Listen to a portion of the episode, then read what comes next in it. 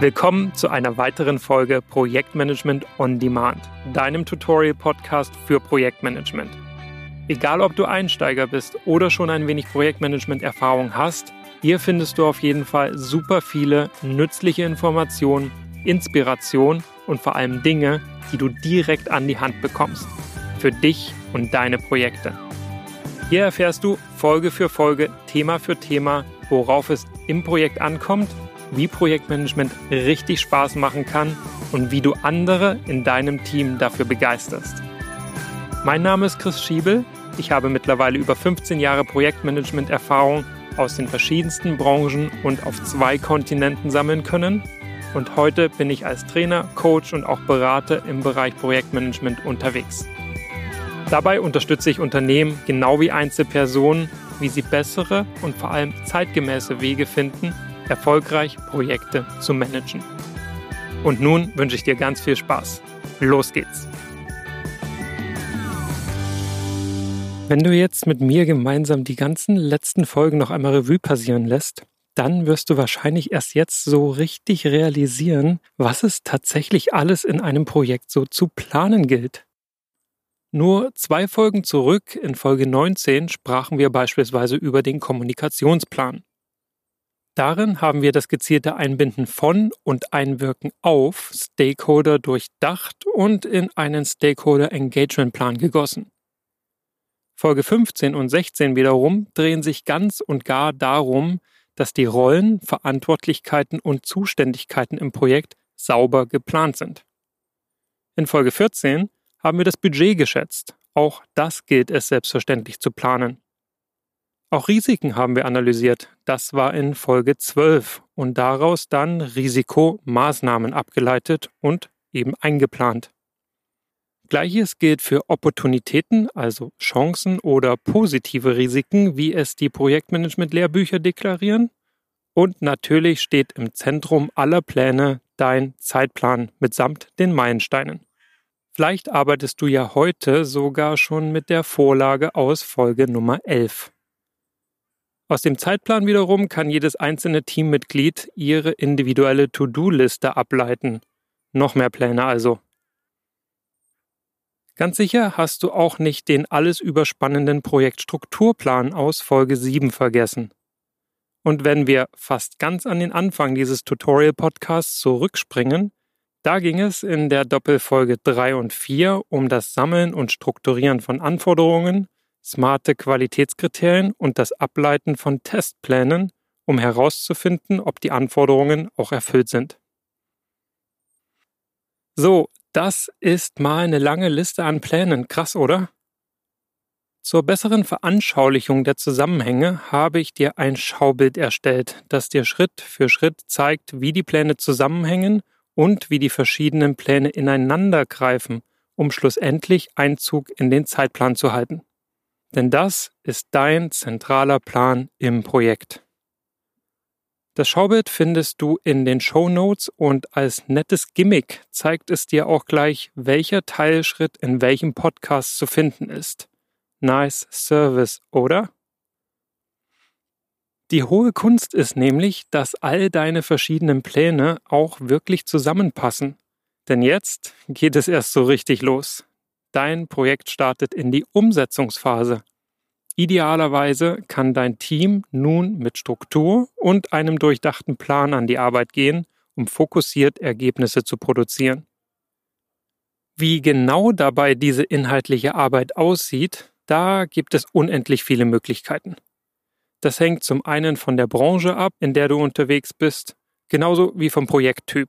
Und mit Projekttyp ist gemeint, ob es sich um ein Produktentwicklungsprojekt, eine Prozessoptimierung, ein Event, eine Reorganisation, eine Marketingkampagne, die Installation einer neuen Anlage in der Fertigung oder eine IT-Tool-Einführung handelt. Diese Liste an Projekttypen, die geht noch ein ganzes Stück weiter. Und Natürlich hängt der Inhalt jeweils ganz fundamental vom Projektgegenstand ab, also dem, was am Ende mit dem Projekt realisiert werden soll. Doch all diese inhaltlichen Tätigkeiten, das ist die Arbeit der Experten und Expertinnen in deinem Team. Die Kernfragen für dich als Projektleiter oder Projektleiterin sind, was genau sind eigentlich deine Aufgaben in der Umsetzungsphase deines Projektes? Worauf kommt es für dich als Projektleiter oder Projektleiterin nun an? Und Kernfrage Nummer drei, woran wird jetzt deine Leistung bemessen? Wofür wirst du von deinem Auftraggeber und deinem Kunden und deinem Team angeschaut? Genau darum geht es in dieser Folge. Die Erfolgsfaktoren der Execution Phase, also der Umsetzungsphase, wenn alles Plan erledigt ist und die eigentliche Arbeit beginnt. Und da will ich gleich mit einem unschätzbar wertvollen Tipp starten. Der da lautet, schließe die Planungsphase offiziell ab, indem du alle Pläne einfrierst. Im Englischen sagt man freeze, daher meine Übersetzung mit einfrieren. Was ich damit meine ist, benenne deine Pläne mit Version 1, drück auf Speichern und erstell aus den Plänen gerne sogar ein PDF, sodass an diesem Stand niemand mehr Änderungen vornehmen kann. Denn dieser Stand, das ist eure Baseline, eure Absprungbasis. Damit verhinderst du, dass Planungs- und Umsetzungsphase miteinander verschwimmen, intransparente Zwischenpläne entstehen, die niemals final sind und die stets mehr Fragen als Antworten bei allen Beteiligten auslösen. Durch das Einfrieren schaffst du Klarheit für alle Beteiligten und die Pläne bieten somit eine tatsächliche Orientierungshilfe für die Umsetzung. Genau jetzt, für die eigentliche Arbeit an den Projektergebnissen, ist das essentiell. Essentiell deshalb, weil wenn du keine fixe Absprungbasis hast, dann wird es unfassbar schwer bis unmöglich zu vergleichen, wie das Projekt vorankommt. Wenn du alle Pläne permanent änderst und nie eine fixe Version abspeicherst, die allen als offizielle Richtschnur dient, dann ist alles ständig in Bewegung. Jetzt wirst du vielleicht sagen, ja, es ist ja auch ständig alles in Bewegung, wie bei einem Boot auf hoher See. Da kannst du jetzt machen, was du willst. Es wird nie frei von äußeren Einflüssen und damit immer in Bewegung sein. Dann sage ich, super Bild und das ist richtig. Nur ohne Land oder Sterne oder irgendeinen Fixpunkt kannst du nicht navigieren auf hoher See. Du weißt garantiert im Nu nicht mehr, wo du eigentlich wirklich stehst und wie nah das an dem dran ist, was eigentlich geplant war. Daher sind die fixierten Pläne eure Vergleichsbasis, an der ihr eure Aktivitäten ausrichtet. Deine eingefrorenen Pläne sind also dein Bezugspunkt. Damit gleichst du nun alle Änderungen ab und Änderungen sind so sicher wie das Amen in der Kirche. Die ergeben sich zwangsläufig. Was uns direkt zu Punkt 1 der Dinge bringt, mit denen du dich jetzt als Projektleiter oder Projektleiterin in der Umsetzungsphase auseinandersetzen wollen wirst. Nein, keine Predigten wie in der Kirche, sondern Änderungen, die sich immer wieder und sukzessive ergeben werden. Modifikation von Anforderungen beispielsweise, sprich es tritt eine Änderung der Kundenwünsche ein. Änderungen bezüglich der zeitlichen und budgetären Annahmen, die ihr zu Beginn getroffen habt. Stopp sehr gerne mal die Zeit, bis die erste Person aus deinem Team sich zu Wort meldet, um mitzuteilen, dass sie mehr Zeit als eingeplant für ihre Tätigkeiten brauchen wird. Das ist das Normalste der Welt. Änderungen können sich auch ergeben in Bezug auf die Eintrittswahrscheinlichkeit und die Auswirkung der zu Beginn des Projekts betrachteten Projektrisiken. Gerade im Verlauf des Projekts, wenn ihr zu den am Anfang identifizierten Risiken weitere Informationen sammeln konntet, ist auch das ganz normal. Änderungen ergeben sich genauso auch seitens der Stakeholder, die am Projekt beteiligt sind. Denn in Organisationen, du kennst das, wird ständig umorganisiert, Ansprechpartner bei Lieferanten und vielleicht sogar beim Kunden ändern sich, um nur einige Beispiele zu nennen. Änderungen ergeben sich dann auch im Hinblick darauf, wie du folglich mit den jeweiligen Personen kommunizierst und so weiter und so fort. Du hast längst erkannt, worauf das hinausläuft. Die Aufzählung kennen wir doch. Genau, es ist exakt dieselbe wie die der Dinge, die wir zu Projektbeginn gemeinsam geplant haben. Alles, was du geplant hast, kann sich auch ändern. Und vieles wird sich ändern. Vieles sogar sehr schnell. Insbesondere natürlich, weil niemand in die Zukunft sehen kann und viele unserer Pläne zu Projektbeginn auf Hypothesen, also Annahmen und Erfahrungswerten fußten. Die sind je nach Vorerfahrung der Beteiligten und Vergleichbarkeit des Projektziels und der Projektinhalte mit schon einmal Dagewesenem mehr oder weniger exakt. Ein bisschen wie der Wetterbericht. Die nächsten drei Tage können wir da ziemlich gut absehen. Für die nächsten sieben Tage haben wir sicher eine Tendenz. Doch darüber hinaus wird es sehr spekulativ. Nun sind die Zeithorizonte bei dir im Projekt sicher etwas anders und du und dein Team, ihr überblickt gut und gerne sogar die nächsten Wochen ganz gut im Detail, doch danach wird es auch hier immer ungenauer und noch weiter darüber hinaus projizieren wir eher Trends und Erfahrungswerte aus der Vergangenheit in die Zukunft. Klassisches Projektmanagement verfolgt hier also einen prädiktiven Ansatz, versucht so viel wie möglich vorherzusehen, zu antizipieren und möglichst exakte Pläne anzufertigen, bevor es losgeht. Und zwar mit dem Ziel, den Umfang der geplanten Änderungen und der unbekannten Risiken zu minimieren. Denn beides ist in der Regel sehr teuer und eben nicht planbar. Im Agilen geht man da andere Wege und fußt die nächsten Schritte stets auf konkretes Feedback, das ihr euch als Projektteam sehr rasch und sehr regelmäßig von den Stakeholdern einholt. Agile Rahmenwerke zum Management von Projekten verfolgen also einen empirischen Ansatz. Dabei beherzigen sie für die Kurskorrektur das schnelle und regelmäßige Feedback von verschiedensten Stakeholdern, das sie dann für flexible Kurskorrekturen nutzen. Und genau dazu will ich dich auch motivieren. Du musst kein Scrum einführen oder agile Teams aufstellen und agile Rollen einführen, um dich regelmäßig mit Beteiligten, deinem Kunden, deinen Auftraggebern, deinem Chef, deiner Chefin und so weiter abzustimmen. Feedback zum Stand der Dinge und den Zwischenergebnissen kannst du jederzeit einholen, indem du beispielsweise ein Review organisierst.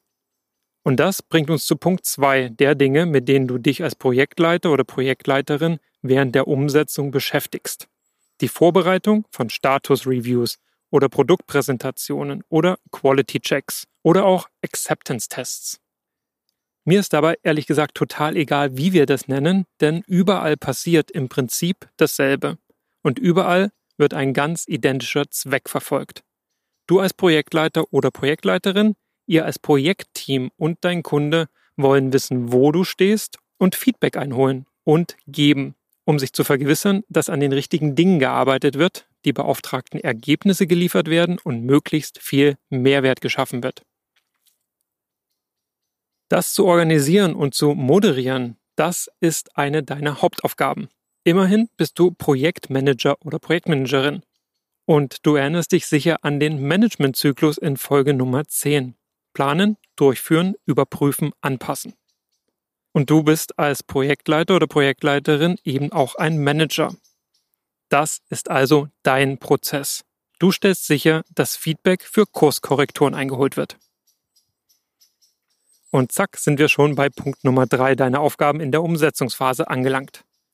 Du bist Moderator oder Moderatorin Dabei moderierst du und vermittelst du zwischen den unterschiedlichen Stakeholdern, also Interessensgruppen, und gibst stets Orientierung dahingehend, welche Ziele erreicht werden sollen, was abgesprochen ist, was vereinbart wurde, was entlang des Weges entschieden wurde. Du bist der Leuchtturm und Wegweiser in einem.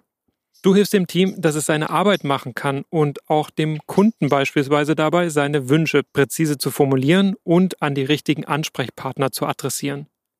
Denn dann lassen sich die Wünsche und Anforderungen im laufenden Betrieb, also während das Projekt läuft, exakt einsortieren und integrieren.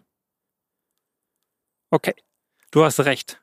Moderator, Moderatorin alleine, das ist vielleicht etwas zu eng gefasst. Mediatoren und Schlichterskills und auch Konfliktlösungsskills sind da ganz sicher auch gefragt.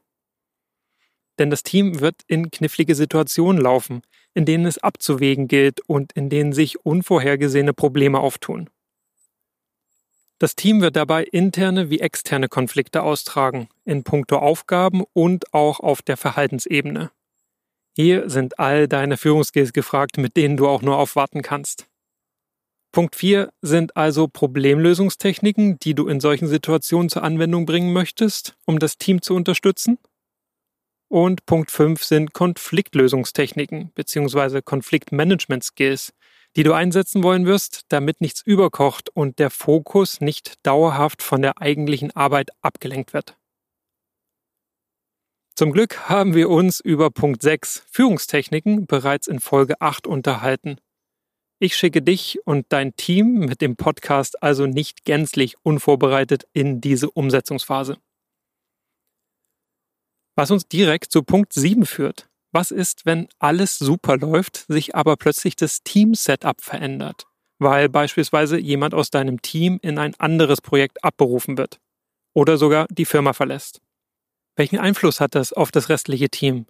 Welche Dynamiken stellen sich dann ein? Wie bleibt das Team motiviert und fokussiert? Wie kannst du darauf einwirken, dass Störungen leicht abgefedert werden und nicht alles aus der Balance werfen? Du siehst, auch das ist eine deiner zentralen Aufgaben in der Umsetzungsphase deines Projekts. Wenn wir einmal beim Team sind, wie entwickelt sich das Team kontinuierlich weiter? Individuell und ganz persönlich, Teammitglied für Teammitglied und auch in Bezug auf eine fortwährende, systematische Verbesserung der Zusammenarbeit und Abläufe, also dem Miteinander. Das ist Punkt 8, die kontinuierliche Verbesserung auf der Ebene der Ways of Working, also wie ihr arbeitet, nicht was oder woran ihr arbeitet. Und dann gibt es da noch Punkt 9, der Dinge, die für dich als Projektleiter oder Projektleiterin in der Umsetzungsphase wichtig sind. Du wirst Entscheidungen zu treffen haben. Mal mehr, mal weniger erfolgsentscheidende. Mal bist du es, der die Entscheidung treffen kann. Mal sollte es das Team als Gesamtheit tun. Mal sind es der Lenkungskreis, der Auftraggeber oder auch der Kunde. Den Entscheidungsprozess zu steuern und zeitnahe Entscheidungen herbeizuführen, sodass das Team handlungsfähig und in der Spur bleibt.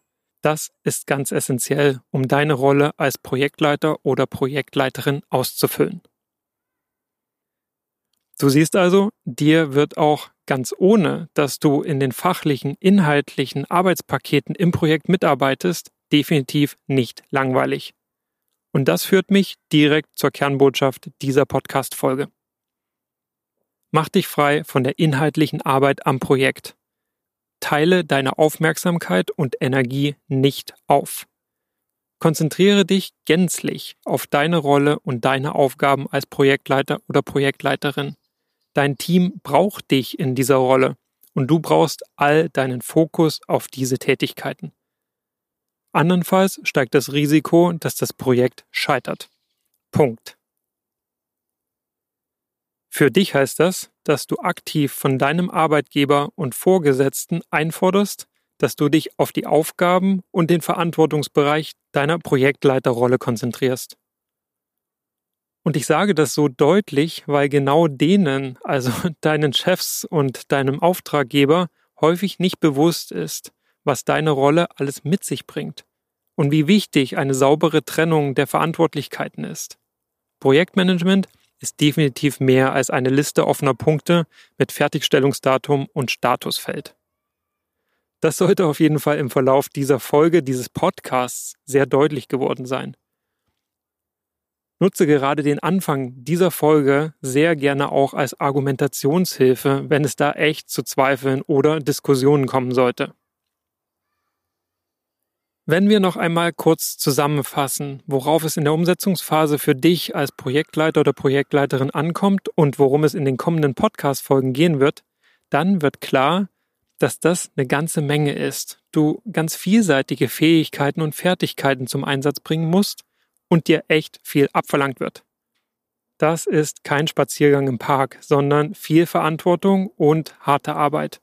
Doch es ist machbar. Und mit den richtigen Werkzeugen an der Hand ist es sogar sehr gut machbar. Das wird dich zu tollen Erfolgserlebnissen führen, und zwar jeden Tag, und bringen dir über die Zeit ein vielleicht eher ungeahntes Gefühl der Leichtigkeit und Souveränität. So wünsche ich mir das für dich. So soll es sein. Yeah. Sehen wir uns gemeinsam noch einmal alle neun Punkte im Überblick an, für die du in der Umsetzungsphase angeschaut wirst, woran deine Leistung bemessen wird. Und das ist auch gleichzeitig der Ausblick, was dich in den nächsten Folgen erwartet. In der Umsetzungsphase gilt es also Änderungen zu managen. Sogenannte Change Requests, also Änderungsanträge, sind da ein Begriff, der dir wahrscheinlich schon begegnet ist. Ich stelle dir in der kommenden Folge also Wege vor, wie du und dein Team systematisch mit Änderungen umgehen können. Weiter gilt es, Status-Reviews zu organisieren, vorzubereiten und darin wertvolles Feedback einzusammeln. Dazwischen, also zwischen solchen groß angelegten Reviews, trifft sich auch das Projektteam regelmäßig, zumeist in wöchentlichen Projektstatus-Meetings. Dazu sind Templates, also Vorlagen, immer ganz hilfreich, um auch Zeit zu sparen. Ich bringe dir da welche mit. Diese Meetings gilt es dann zu moderieren. Wir werden uns also über Tipps und Tricks beim Moderieren unterhalten. Beziehungsweise ich will dir da meine Erfahrung mitgeben, worauf es aus meiner Sicht ankommt. Problemlösungstechniken wie Ishikawa-Diagramm, 5Y-Technik oder das Durchführen von Problemlösungsworkshops wird auch zu deinen Aufgaben gehören. Dazu wird es auch eine extra Folge geben. Genau wie zum Thema Konfliktmanagement und Konfliktlösungstechniken. Das Thema Führungskompetenz haben wir in Folge 8 bereits mit dem Modell der situativen Führung betrachtet. Wir tauchen in das Thema Führung daher nochmal eine Ebene tiefer ein. Und dann unterhalten wir uns über dein Team, wie du überhaupt zu deinem Projektteam kommst und welche Dynamiken im Team über den Projektverlauf ganz natürlich vorkommen. Außerdem beleuchten wir in der Folge auch, was passiert, wenn das Team wächst oder Teammitglieder ausgetauscht werden oder ersatzlos gehen. Mit dem Team geht es dann auch noch weiter, wenn wir uns gemeinsam ansehen, wie es sich kontinuierlich weiterentwickelt und an den Herausforderungen des Projekts wachsen kann. Wovon dann nicht nur die Zusammenarbeit und Abläufe allgemein profitieren, sondern auch die Einzelpersonen im Team ganz individuell das ist ein Punkt, der bei klassischem Projektmanagement als Lessons Learned in die Closing-Phase, also Projektabschlussphase, gehört. Ich möchte dir aber empfehlen, die kontinuierliche Weiterentwicklung deines Teams und eurer Zusammenarbeit in die Umsetzungsphase zu integrieren. So fällt es leichter und ist auch viel natürlicher und ihr habt sofort etwas davon, nicht erst im nächsten Projekt. Es stärkt euch als Team und macht euch flexibler.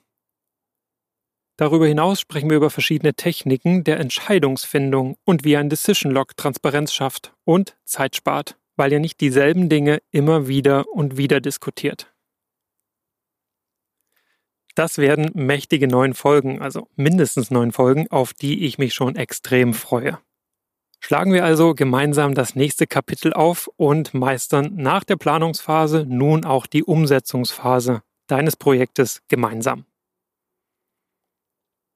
Reflektierend lässt sich sagen, geh die Umsetzungsphase genauso strukturiert an wie die Planungsphase. Dann wirst du dein Projekt sehr wahrscheinlich erfolgreich meistern und auch viel gelassener und mit Freude und Leichtigkeit durch den Projektalltag gehen. Denn jetzt fängt sich an, alles zu drehen. Alles gerät in Bewegung.